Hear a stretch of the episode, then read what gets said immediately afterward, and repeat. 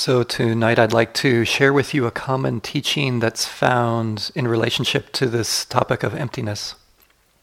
And the teaching is on something called the two truths uh, the ultimate truth and the conventional truth. And so I want to share with you about this teaching on the two truths and how it's connected with emptiness. And one of my concerns is if I give this talk and you leave feeling like you completely understand the two truths, it means that either I did a really bad job or you were asleep in some kind of way. this is a tough subject. It's um, we're getting into this this tricky territory that that emptiness seems to convey, and and some of it is because uh, so much of these teachings of emptiness, you might get a feeling of this already. Uh, is trying to undermine the usual way that we approach the world, the usual way we think about the world, and the, the usual way we, that we frame it. So it should be have that sense of, of kind of being disruptive at times. And the way I'd like to begin is I'd like to begin with sharing a story, an image, to help us uh, start to get an understanding of these two truths and how they're they're interrelated with with emptiness. And it's the story of this eccentric Zen monk by the name of Budai, or in Japanese it's uh, Putai. And you probably know the image of this uh, monk. A lot of times it's uh, the, you see these images of this laughing Buddha, you know, with the big belly and the, the shaved head and the, the, the smiling, laughing gesture there. And he, so the story goes, was a, a monk that lived around the 10th century in, in China. And once upon a time, Budai was walking around and he always carried with him a cloth sack, usually hung over his shoulder. And a, a Zen monastic came up to him and said, kind of the classic question that you always hear in these Zen stories, right? What is the essence? Can you please tell me, please tell me the essence of Buddhism? What is the essence of Buddhism? And Putai has his sack, and what does he do? He drops it.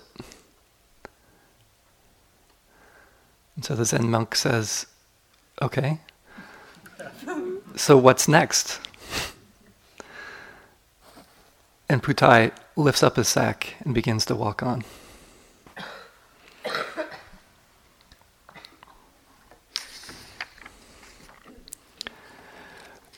So tonight what I want to hopefully convey to you is that this this teaching on the two truths is really this art. It's the art of dropping, of letting go of the sack. And yet, at the same time, which is, you could say, this letting go of the sack is letting go of the conventional. It's, it's letting go of our limited view of things. It's this realizing, the realization that is embedded in uh, the ultimate truth. And yet, at the same time, it's also this teaching of how to pick up the conventional world. How do you do that? How do you do this, this art of letting go and yet picking up? And this, this really is, is the essence of what these two truths are about. And when I uh, use these terms, conventional and ultimate, I'm using them in terms of how uh, this Indian monastic used them, Nagarjuna. Because these terms are also used in Abhidhamma literature, but they're, uh, they're referring to something actually quite different. And I find that the way the that Nagarjuna uses these terms fits really well with some of the, the teachings that we find in early Buddhism. And where I'd like to begin is if you were to cha- turn to your, your study guide on page 11, there, there is this uh, quote, quote number 31.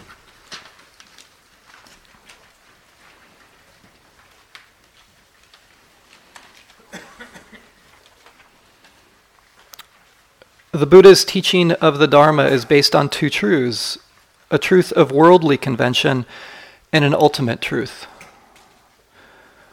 Those who do not understand the distinction drawn between these two truths do not understand the Buddha's profound truth. Without a foundation in the conventional truth, the significance of the ultimate cannot be taught. Without understanding the significance of the ultimate, liberation is not achieved.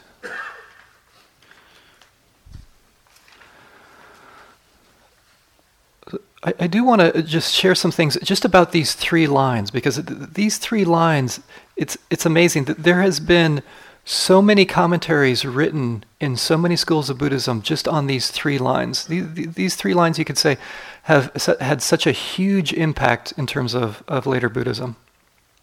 Really, if, if you reflect on it, thousands of years of study and reflection on these three lines. And these three lines have shaped entirely different schools of Buddhism.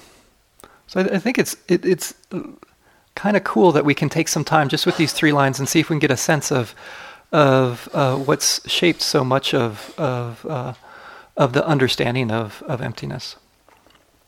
And really, that's all I'm going to be talking about is three lines this entire evening, and to really slow down with them because I think there's a lot in here. So let's start with those first two verses. So this is verse 8 and verse 9, just in this thing. The Buddha's teaching of the Dharma is based on two truths a truth of worldly convention and an ultimate truth. Those who do not understand the distinction be- drawn between these two truths do not understand the Buddha's profound truth.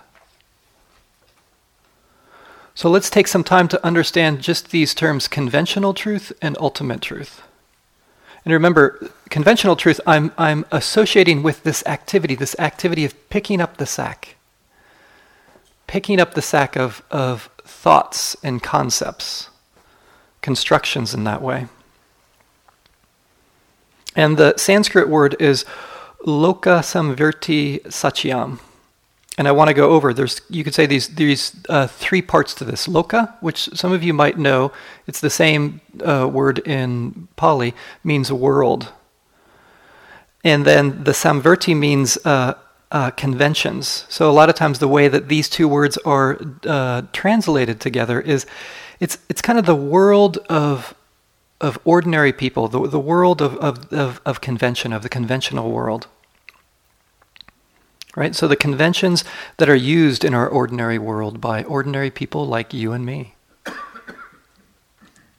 But also this this Sanskrit word samvriti can also mean concealing. So there's something about this sack and holding up the sack that can conceal the way things really are. So it has this propensity to to conceal my eyes so I'm not seeing so clearly.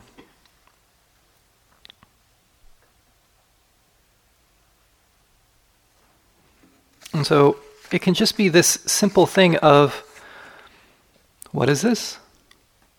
I don't mean this to be a trick question. A bell. that, that's, that's a word that us ordinary folks use, right? Bell.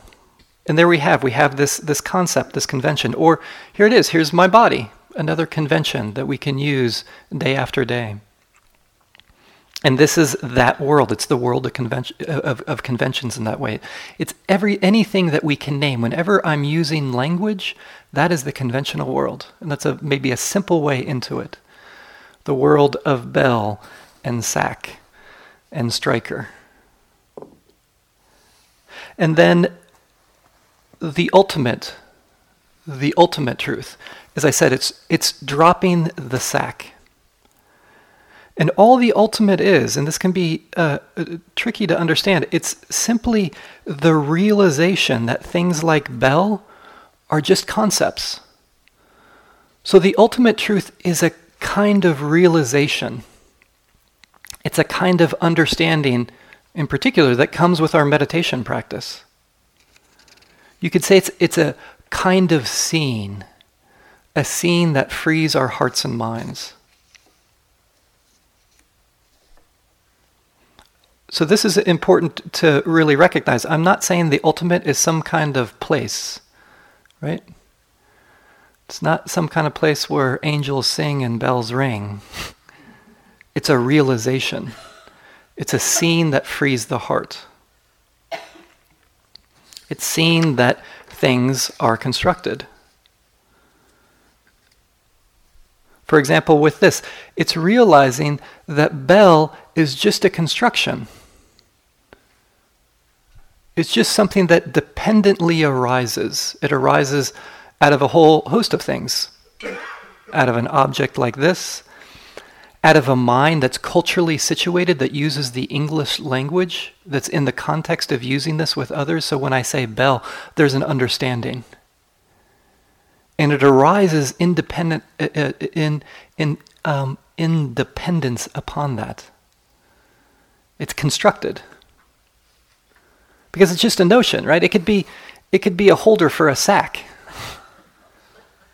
Or it could be a bowl we could take this in the kitchen and probably cook one of our soups, right, for the evening meal, put it out there, and then we have a soup soup pot. Because those are just constructions, it's just conventions that we've all agreed upon. There's nothing inherently true about it. There's no, as Uh, Sally was saying, there's no kind of self inherent existence of this, of, of bellness in here. It's just dependent upon us using language and us coming together. And seeing that, and the seeing that is the ultimate.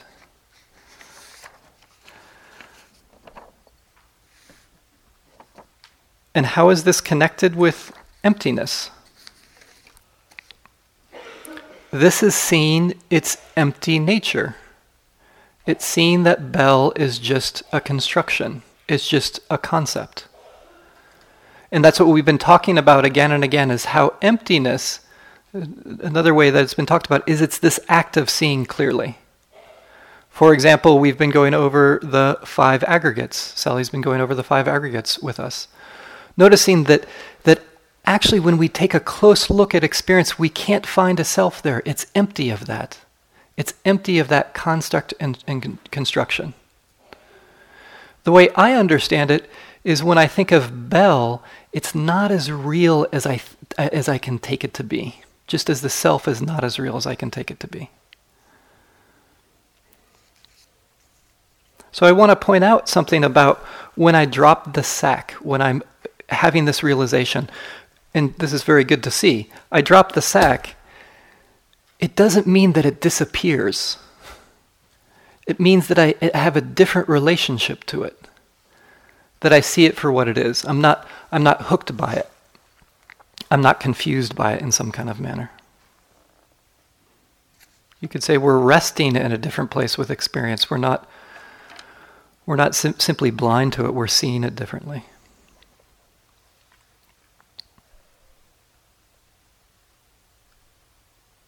And to connect it a little bit now with just the practice as we've been going over again and again is, is I can have this notion of, oh, here's my body. But what we're doing with our Vipassana practice, and this is what I want to point out, is that these two truths, this teaching is so intertwined with, your, with what you're already doing in your meditation, in your walking and your sitting in the in between times. You don't even have to, have to add anything. It's just trying to bring out this, this quality of it. Here's my body. I pick that up sometimes. It's really great. I can talk about my body. I can talk about what's going on with it. I can have conversations with people. But I can get hooked by it because I can have an idea that it's something fixed and static. Yet it's always changing. And with the practice, I begin to see that. I begin to engage in the ultimate in this way. I get to see that it's just sensations coming and going. This flow of experience is what I call the body. The conventional, the concept, the body the ultimate, sitting in meditation and noticing that it's just a construct, it's just an idea.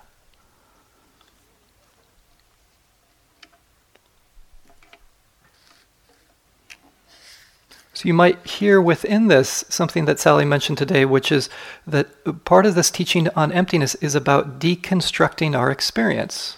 For example, around the body, or even around the bell, to see that it's just an idea.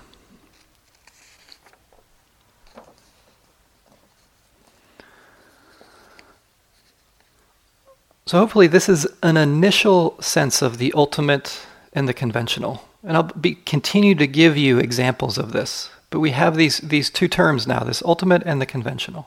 Conventional, this world of concepts. The ultimate, the realization that it's just concepts the insight that I, the mind makes this out to be more real than it actually is. So let's.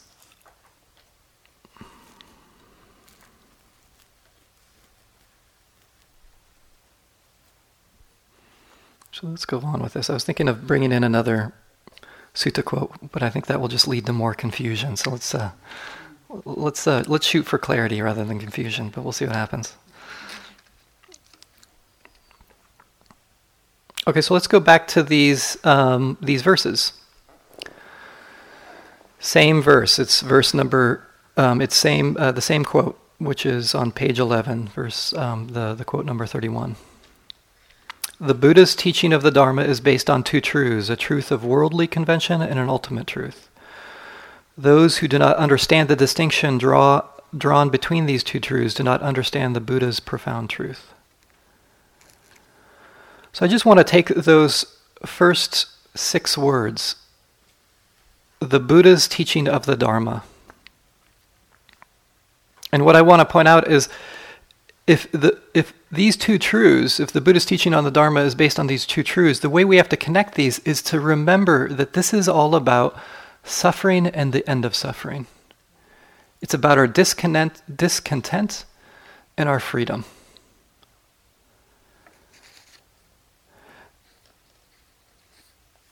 And so, in light of that, how does this notion of ultimate and conventional, how does it line up with this, this task that we have to see suffering and to come to the end of suffering?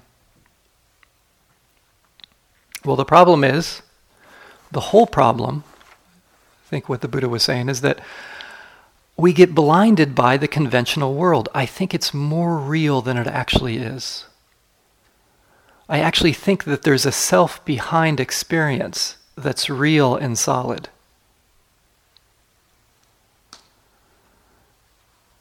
And then I suffer.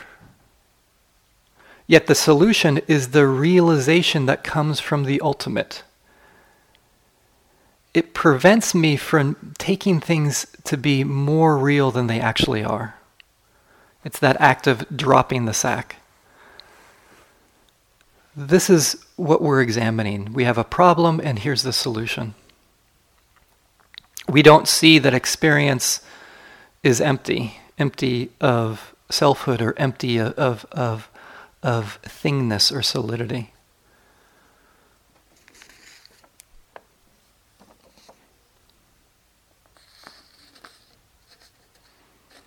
So, how can we see this, this problem around conventions.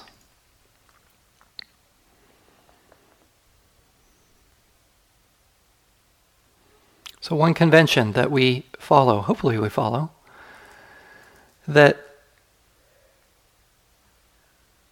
here in this country, what we do is we drive on the right side of the road, which is a really helpful convention. Now, if I got attached to that con- convention and I went to London, I could die. so it's a, it's a, there's something really important about that convention, but if I get hooked to it, then there can be something really dangerous about it. So I have to be able to pick up the sack of the convention of riding on, driving on the right side of the road, but I also have to have the willingness to drop it because I know it's just a convention. Or even bell. It's really helpful to know this is a bell. But if I'm always demanding that things look that look like this are bells, and then I impose that on other people, that can be really oppressive. And there's all kinds of cultural misunderstandings that happen around this that can create harm. Or even these conventions that we use so readily as if like man, woman. They can be helpful conventions. But hopefully, we also know how confining they can be and how harmful they can be to people who feel like they don't really fit into those two small boxes. Right? Because they're just constructions, they're just conventions. And to pose that, impose that on others can be really oppressive and harmful. And sometimes when we impose such constructs on ourselves, it can be so confining and harmful. So it's important, it's really important to learn how to drop the sack and to pick up the sack.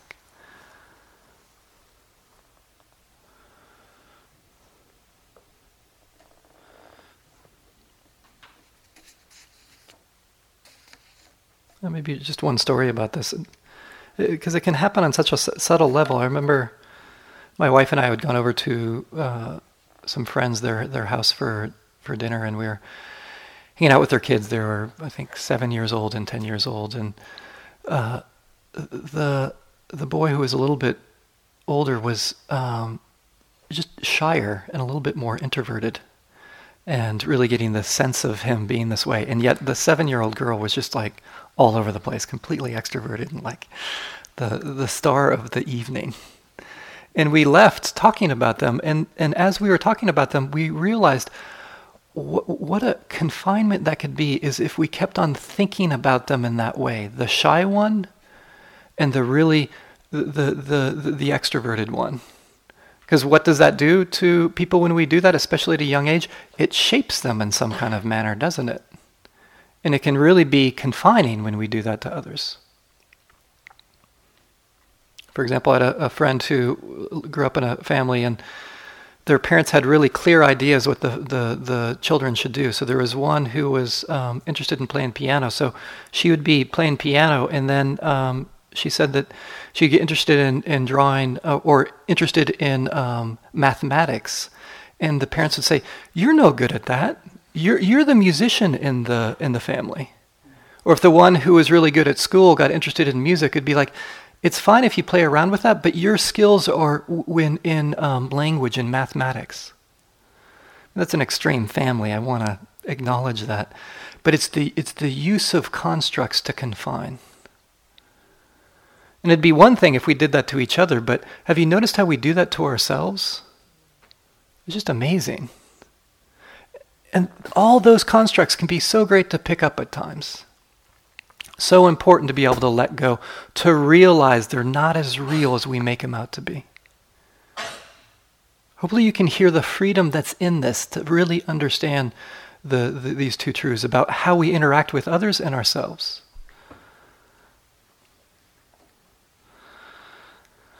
Okay, let's see if we can go back to these lines again.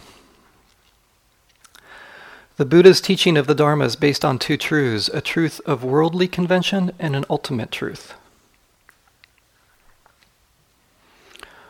So I want to point out something. These are two truths. And Nagarjuna doesn't say that the conventional is less truthful than the ultimate. So this is kind of a trip. Right? Because we can usually think, well, the ultimate, when I drop the sack, that's really what's true. And the conventional is just sort of kind of true. But uh, he, as far as I know, he doesn't use any Sanskrit word that says sort of kinda. he uses the word truth. I would use sort of kinda, but he didn't. So, what could he mean by this? What, what could we get out of this in terms of understanding this path? I take this word truth, satya, not so much a truth, capital T truth, but it's that which leads to my freedom. Truth in the sense of this is the true way to my freedom. Remember, this is a very particular context. We're not talking philosophy here. We're talking about our freedom freedom for ourselves and, and for hopefully the society that we live in. So, truth in that the conventional plays a very important role in my freedom, and so does the ultimate.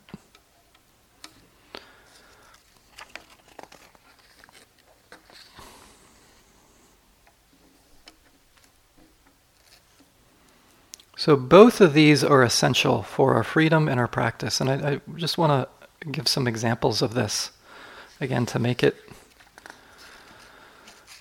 make it something that's hopefully accessible and how we utilize these two perspectives in our practice, sometimes just one moment after another.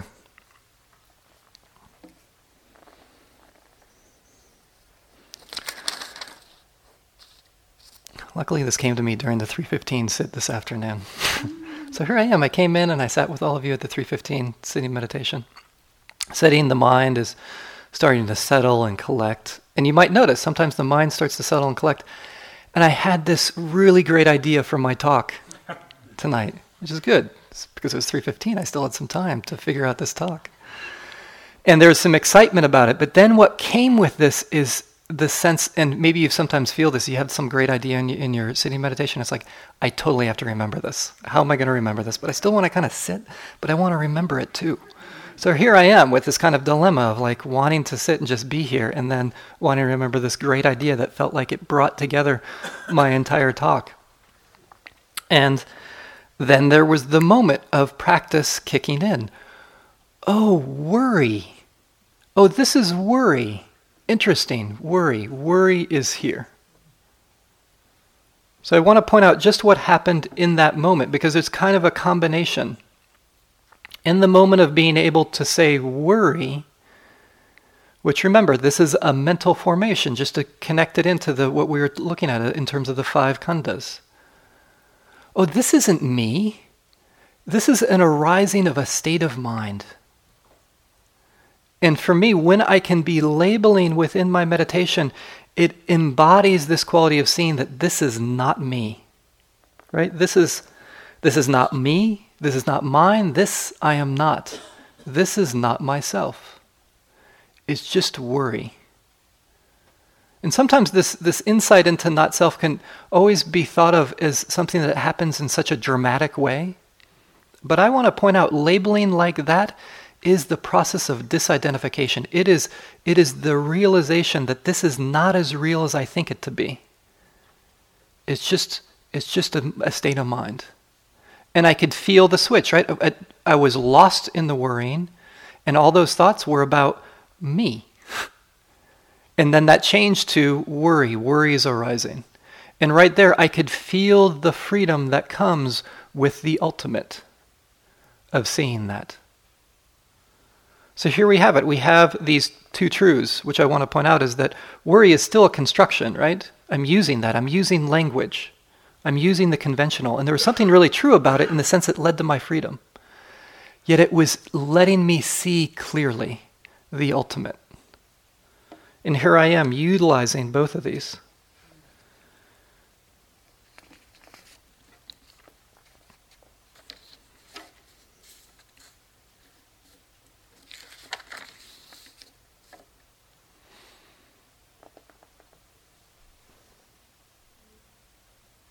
And maybe uh, I, I want to point out the next step too, which I think it can be kind of interesting, is from the worry. Then there was the, the, directing, which was actually quite interesting, of dropping that label and just simply feeling the flow of sensations that seem to comprise that word worry.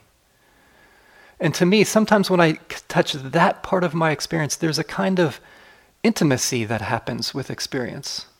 that is really quite inexplicable. That seems to be pointing me more and more towards this freedom, the, towards this freedom of the ultimate.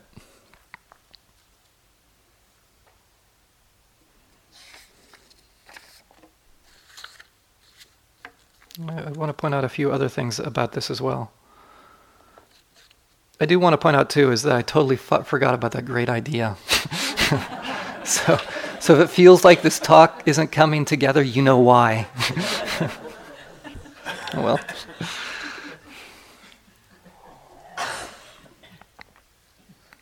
But it's kind of heartening to think. I, now I think that if, um, now as my vipassana practice probably deepens and deepens, my talks will get worse and worse.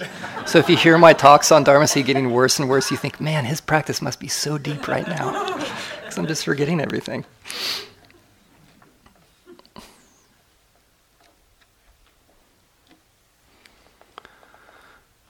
So I, I, I want to point out some things around um, the wrong use of emptiness, or you could say the wrong use of the ultimate truth, is uh, when I said worry, I wasn't dismissing it. I wasn't saying, oh, worry, this doesn't matter, that's just a construction. That convention is really helpful. The convention of emotional language has been super helpful for my own life. When I think back about my my history of practice, one of the things I've gained through it is just emotional intelligence, starting to come into what it is to be an emotional being. And what I needed for that was the language, the language of emotions.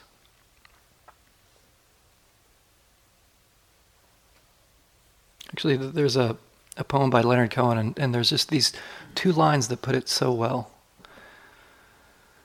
He says, I know your burden's heavy as you wheel it through the night. The Guru says it's empty, but that doesn't mean it's light.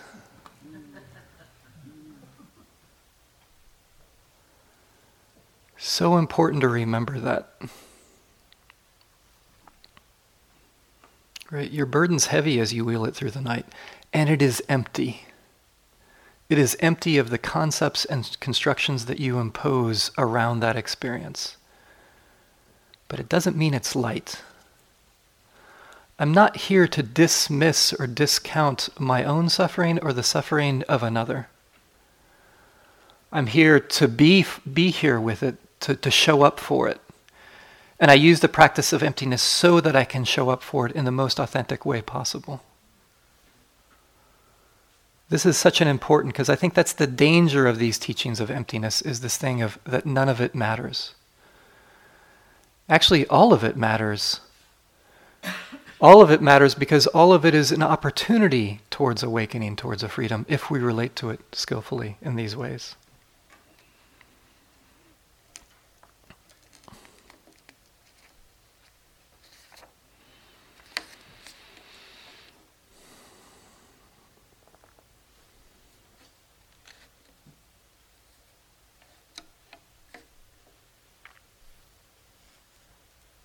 I guess one other thing I, I want to point out about how Nagarjuna talks about the ultimate, just a little bit, and let me see how to approach this. What you notice about the way I'm sharing with you about the ultimate truth is I'm situated in, in a way of seeing clearly and um, a realization that things are not as real as they as we take them to be, rather than it being some kind of state or experience. And this is tricky because because sometimes uh, when we talk about the ultimate or talk about freedom, there is language that's used around it, like nibbana. And the Buddha kind of points to this this whatever this ultimate is. But I want to point out how in line the Buddha and Nagarjuna are around this. You know, it's really quite interesting the language the Buddha uses around full awakening. So, what's often the definition that we're given? A mind that's free of greed, hatred, and delusion. When we think about that definition, it's not like the most satisfying definition, right? It's all about absences of things. Or what's what's freedom or awakening or this ultimate? It's the deathless. Does that give you a clearer picture of it? or the unborn? The Buddha was quite, quite cagey about talking about awakening. And Nagarjuna isn't even going to use words around it. He's just giving us a practical path that leads to this freedom.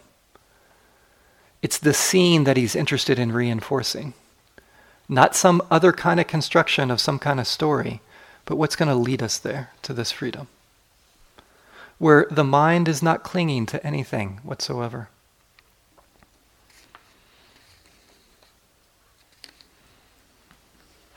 So, uh, onward with this a little bit. What I'd like to do now is, again, get a sense of this ultimate and conventional and the practicality of these that these are two truths.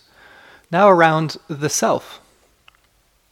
Luckily, uh, Guy spoke to us last night about um, how the self is not as real as we think it is. Anatta. Showing how we construct it, right? We have this sense that, of, of a sense of continuity of independence, of control, and singleness. And he went over these kind of facets of how the mind constructs a self that, that gives us this feeling that like that we continue, that we're some kind of independent entity. And this is so much of what we are looking at through the five aggregates. We're grasping on to certain a- aspects of experience and saying, me, mine. This is this practice of the ultimate of seeing that it's not as real as I think it is. And at the same time, I want to point out that there's a place for the use of the conventional. There's a place to actually pick up this notion of self, and it is intertwined within our practice. And so I want to talk about that piece. Because I know Guy gave his talk last night, and now all of you understand the deconstruction of the self, so now we can move on, right?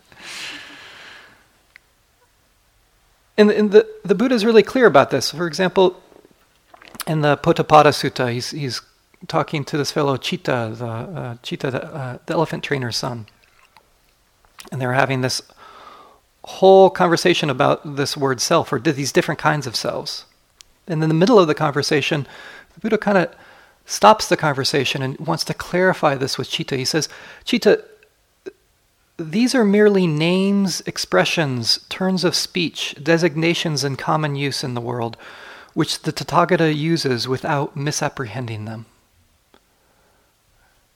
This notion of self, it's, it's an expression, it's a turn, in, turn, turn of speech, turn of speech. It's in common use. We just need to use it without misapprehending it, without making it more solid than it really is. It's not as real and as substantial as I think it is. And yet, it has a purpose. And one purpose that we find within our practice is that it can help us cultivate this, this sense of positive regard for ourselves. When you reflect on it, so much of, for example, a, a practice like loving kindness towards ourselves or self compassion cultivates that, doesn't it? That I can get to a place where I can start to say, I quite like myself. That's a good thing. Because of this habitual tendency of always being so self critical. And it can really help, I think, undermine uh, an unskillful use of emptiness. Again, another wrong use of emptiness, which I want to point out. And I remember seeing this, this kind of wrong use of this teaching in my own practice, where I, I realized one of the reasons I wanted to practice so diligently is because I wanted to be invisible. I actually wanted to disappear. And it was because I didn't like myself. And I thought, if I did a practice where I could disappear, then the appearance of this person that I hate so much won't be there. So maybe, maybe if I do this practice, I'll go away in some way and then I'll be free. You ever have that impulse? If only this personality could go away, then, then my life would be great. And they, there's this thing of Buddhism, and they talk about not self. Maybe this is for me.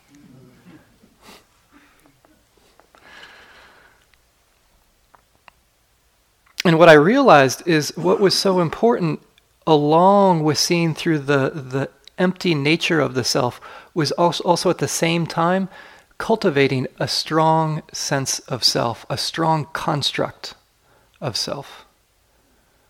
This was actually essential for my practice.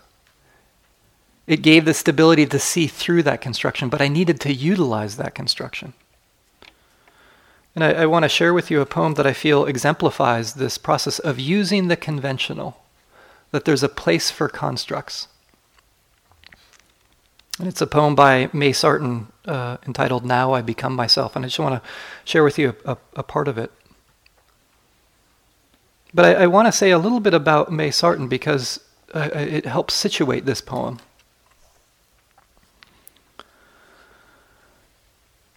So May Sarton was um, she was in a same-sex relationship in the 1940s and 1950s. So I just want you to imagine that. Right? Living in this country and not following the heterosexual norm in the 40s and 50s, such a challenge. I mean, even now, but even more so in the 40s and 50s.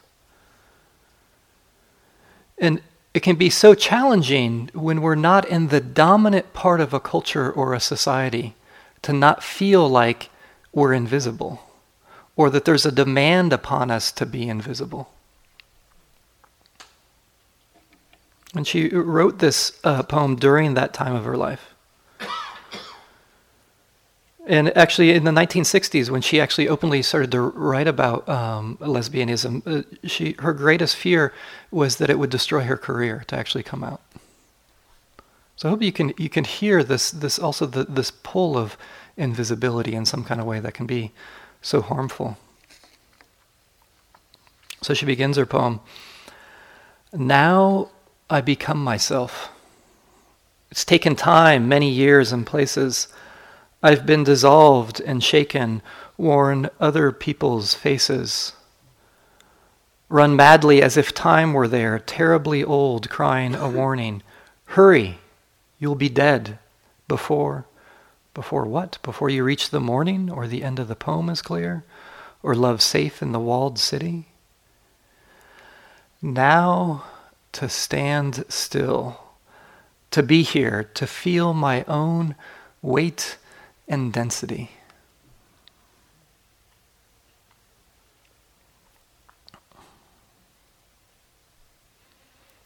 It's so important to feel our own weight and density, even if it's just a sack, a construction that comes and goes, to actually sense into that. It gives a kind of relative stability to allow us to open up to the instability of this world. And so important, especially if we're, we're in some ways like May Sarton, if, if there's some way that we situate ourselves that's been marginalized, that isn't in the dominant part of the world that we live in, where we're always getting these messages that we're invisible or that we don't count. Wow, so important to counteract that, to feel a kind of weight and density. And maybe even more importantly, to feel our own weight and density in terms of if we're situated in the places where we are part of the dominant group. Because, boy, we can really harm people with that kind of weight and density, that kind of sack, of where there is a kind of sense of self that has a weight and density that we can be blind to. It can be so oppressive in that way, in terms of where we have our privileges are in the dominant group, being white or male or heterosexual or being able to speak language or having an abled body. Hopefully, you can hear within this these strands of how convention, the conventional world, is so important for our practice. And it is, it's just a convention, they're just constructs. Important for how I carry myself, but also how I ethically carry myself in the world.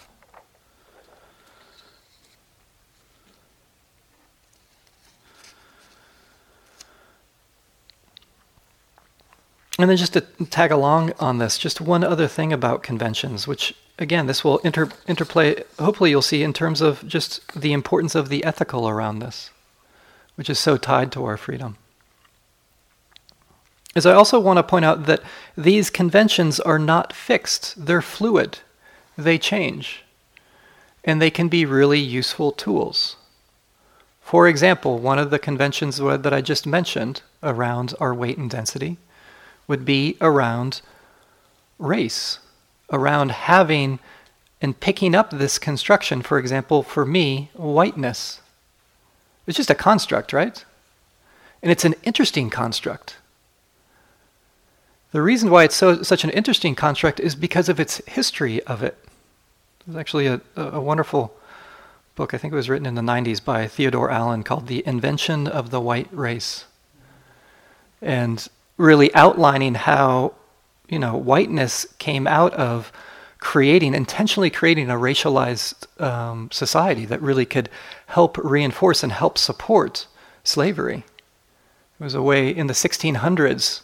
Some people attributed Theodore Allen's attributing it to the, the Bacon's Rebellion, where there was this conscious, um, what's thought to be a conscious act of, of trying to divide kind of indentured service, servants and slaves that were both white and black but to start to divide them along skin color. And it was it made it much easier to oppress um, African Americans in terms of that. So, so whiteness has such a um, such an oppressive history to it, such a complicated history. Yet it has a malleability to it because it also can be picked up in such skillful ways what I notice is when I pick up whiteness, it allows me to see the places where I can be blind. Blind to ethical situations, blind to kind of systemic forces of oppression, the fluidity of conventions. Again, this is so important for our practice. It's not just about getting rid of constructs. It's about knowing how to pick up that sack skillfully and knowing when to drop it.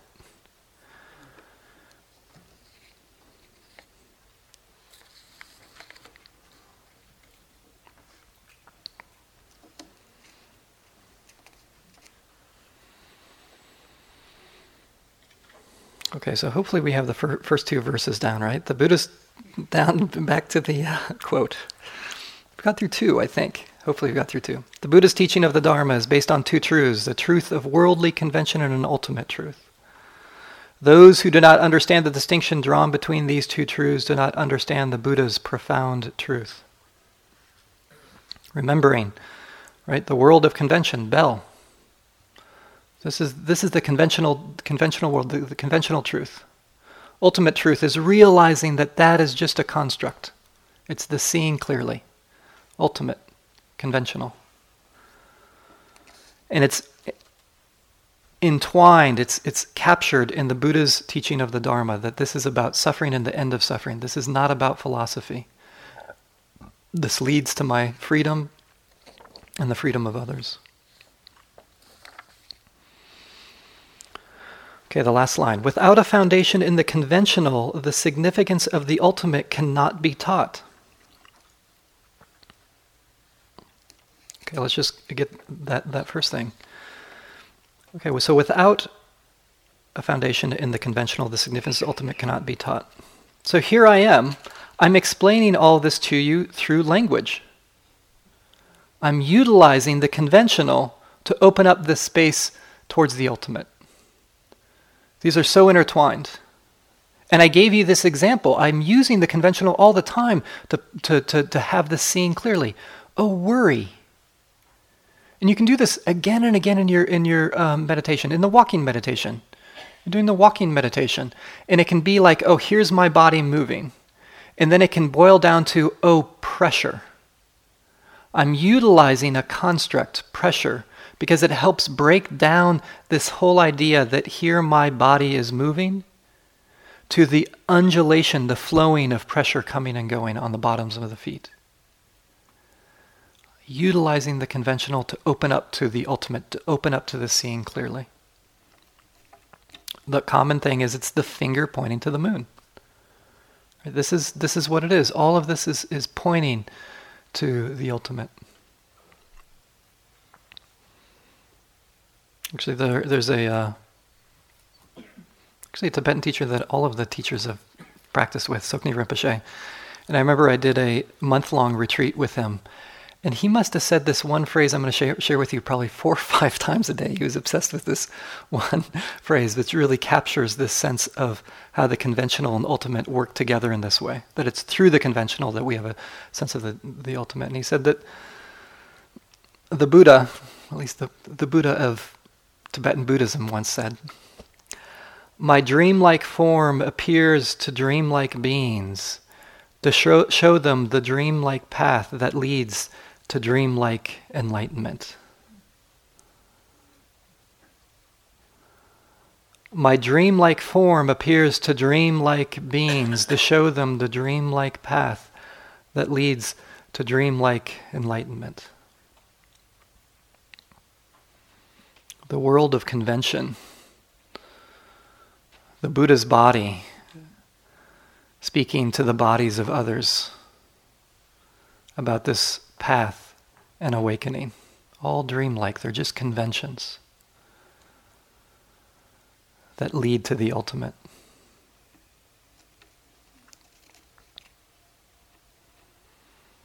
So we utilize language in terms of that. And then the last part without understanding the significance of the ultimate, liberation is not achieved. I need to see, the mind needs to see emptiness again and again and again in all these different ways. If it's the simple label worry or pressure or sensation to cut through this idea of me, or just seeing that this is constructed, it's not a bell. That's just a concept. To see that again and again and again. That's what the, the mind needs to engage in, is this seeing that frees for liberation to arise.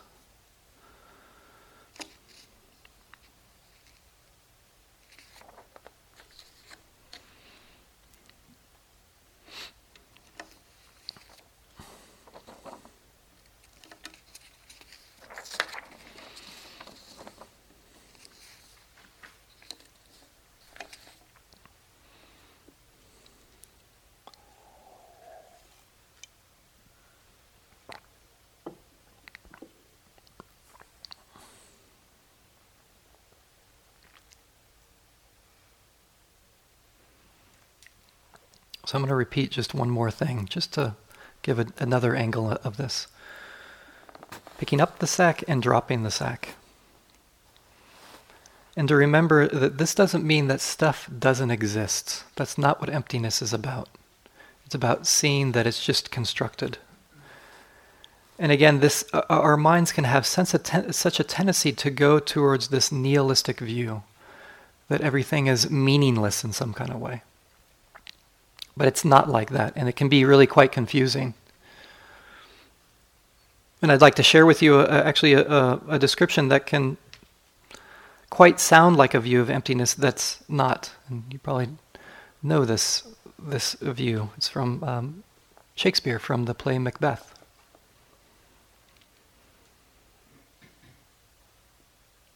It's Macbeth speaking. He says, Life's but a walking shadow, a poor player that struts and frets his hour on the, upon the stage and then is heard no more. It is a tale told by an idiot, full of sound and fury signifying nothing.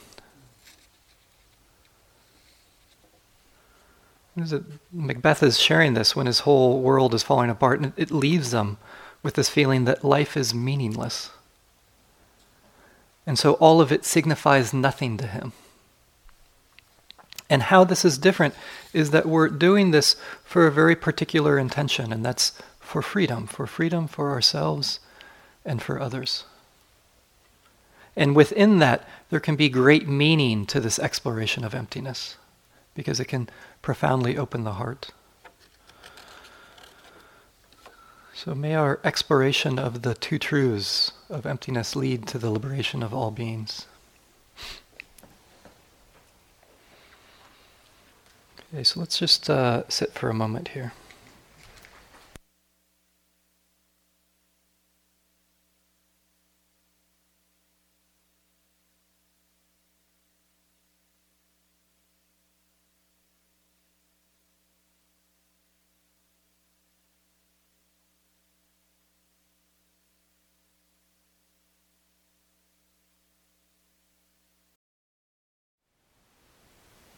Thank you for listening.